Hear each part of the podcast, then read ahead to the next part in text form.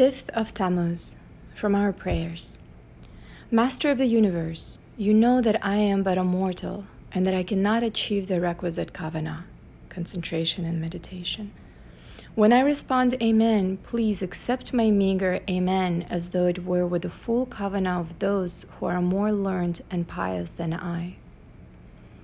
The Talmud accords great importance to responding Amen upon hearing the praise of God. Indeed, the one who responds Amen has a greater mitzvah than the one who actually recites the blessing. The word Amen is an affirmation of what has been said.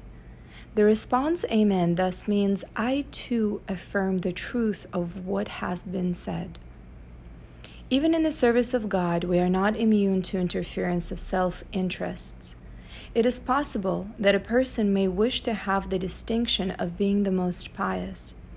Sincere service of God exists when we rejoice in the glorification of God, even though it comes about through others rather than ourselves.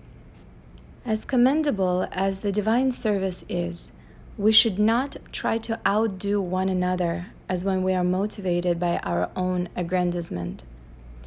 Hence, when one simply answers Amen and joyfully affirms the praise of God that he has heard from another person, this constitutes the highest level of divine service.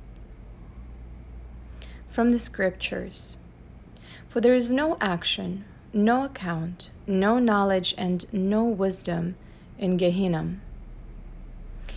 It does not take great wisdom or effort to bring oneself down to the depths.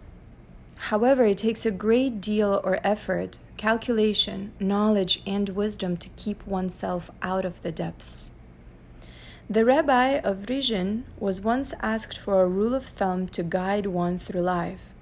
He answered, How does a tightrope walker manage to maintain his balance? When he feels himself pulled towards one side, he leans towards the other side. Your natural inclinations are the forces you must overcome. As a general rule, when you feel yourself drawn to do something, lean towards the other side, even if you overcompensate a bit. That way, you are likely to be safe.